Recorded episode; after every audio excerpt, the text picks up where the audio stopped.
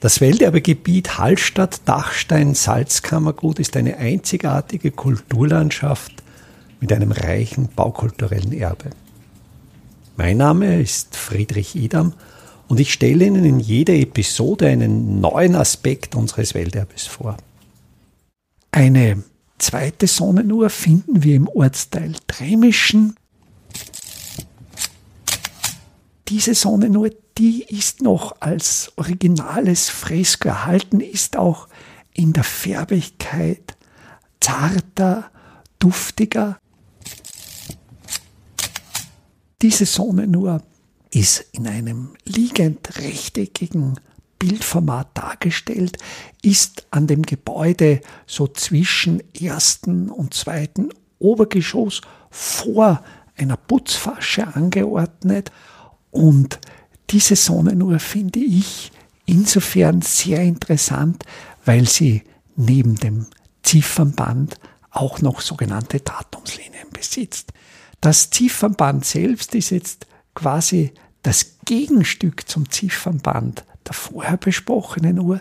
Das heißt, bei diesem Ziffernband sind die Vormittagsstunden von 5 Uhr weg bis 12 Uhr sehr dicht gedrängt, während die Nachmittagsstunden von 1 bis 4 Uhr sehr weit auseinandergezogen sind. Das lässt natürlich den Schluss zu, dass auch diese Fassade keine reine Südfassade ist und dass diese Fassade eben Richtung Osten gedreht ist, weil hier der Unterschied zwischen Nachmittags- und Vormittagsstunden noch viel stärker ist, ist natürlich hier die Gegebenheit, dass diese Wand stärker aus der Südebene fällt und hier, ich habe das dann nachgemessen, fällt die Wand fast 28 Grad aus der Südebene. Sehr interessant, wie gesagt, sind hier die Datumslinien und die Datumslinien machen sich den Umstand zunutze, dass ja im Jahreslauf der Sonnenstand in seiner Höhe wechselt. Das heißt, zur Zeit der Wintersonnenwende steht die Sonne am tiefsten, zur Zeit der Sommersonnenwende am höchsten. Und daher wird auch der Schatten des Schattenzeigers an der Wand je nach Jahreszeitverlauf kurz oder lang. Im Sommer, zur Zeit der Sommersonnenwende, ist der Schatten an der Wand am längsten, zur Zeit der Wintersonnenwende am kürzesten. Der schattenwerfende Stab, der Nonom, der hat jetzt hier etwa im ersten Viertel seiner Länge eine wulstartige Verdickung. Und diese wulstartige Verdickung, die bildet sich als punktförmiger, starker punktförmiger Schatten ab. Und dieser Punkt fällt eben jetzt im Lauf des Jahres auf die verschiedenen Datumslinien. Und wenn wir hier beginnen, beginnt dieser Jahreslauf rechts oben zur Zeit der Wintersonnenwende mit dem Steinbock oder Schatten am kürzesten ist, läuft dann über die ganzen Sternzeichen von Wassermann, Fische zum Widder. Beim Widder ist die Datumslinie eine gerade. Widder ist eben der Beginn der Tag- und Nachtgleiche. Dann geht es im Jahreslauf weiter über Stier, Zwillinge zu Krebs. Das ist eben der Zeitpunkt der Sommersonnenwende, wo der Schatten am längsten, am tiefsten nach unten fällt. Und diese Datumslinien sind im Sommerhalbjahr auf diesem Zifferblatt nach unten gekrümmte Hyperbeln und im Winterhalbjahr nach oben gekrümmte Hyperbeln. Die Datumslinien der Tag- und Nachtgleiche, das ist eine Gerade, an der diese beiden Scharen von Hyperbeln gespiegelt sind.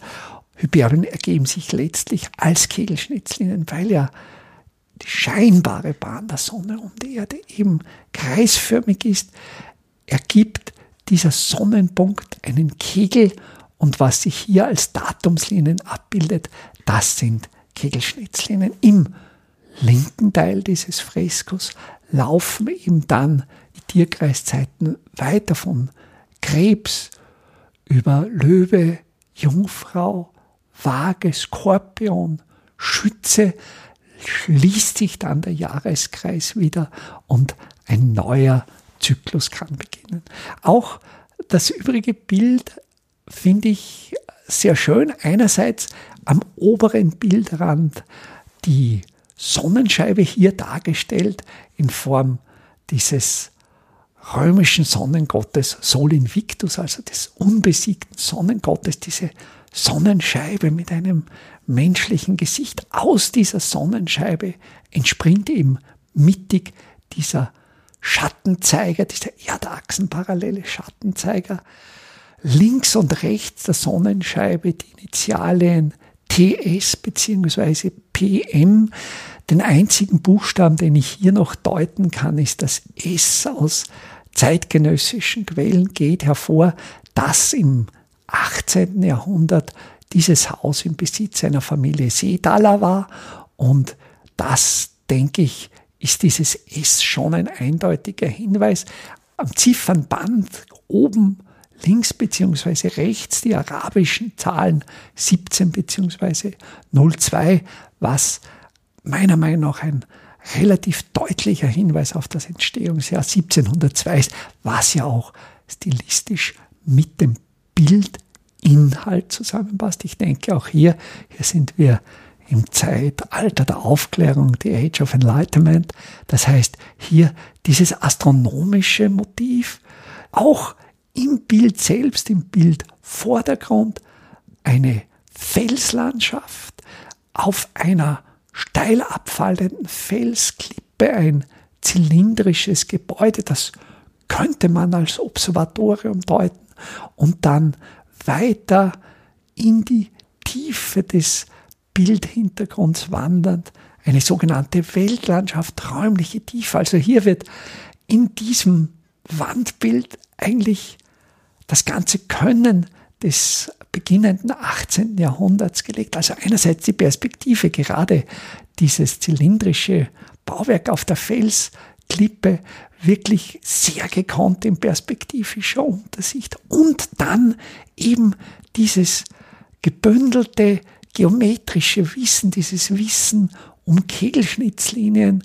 dieses Wissen des Jahreskreises, diese astronomischen Erkenntnisse, die ja damals vor allen Dingen durch die Kenntnisse, die damals Newton geschaffen hat, wirklich in eine geometrische Konstruktion umgesetzt werden konnten. Und ich denke hier, dieses Wandbild Hallstatt 1702 definitiv am Puls der damaligen Zeit.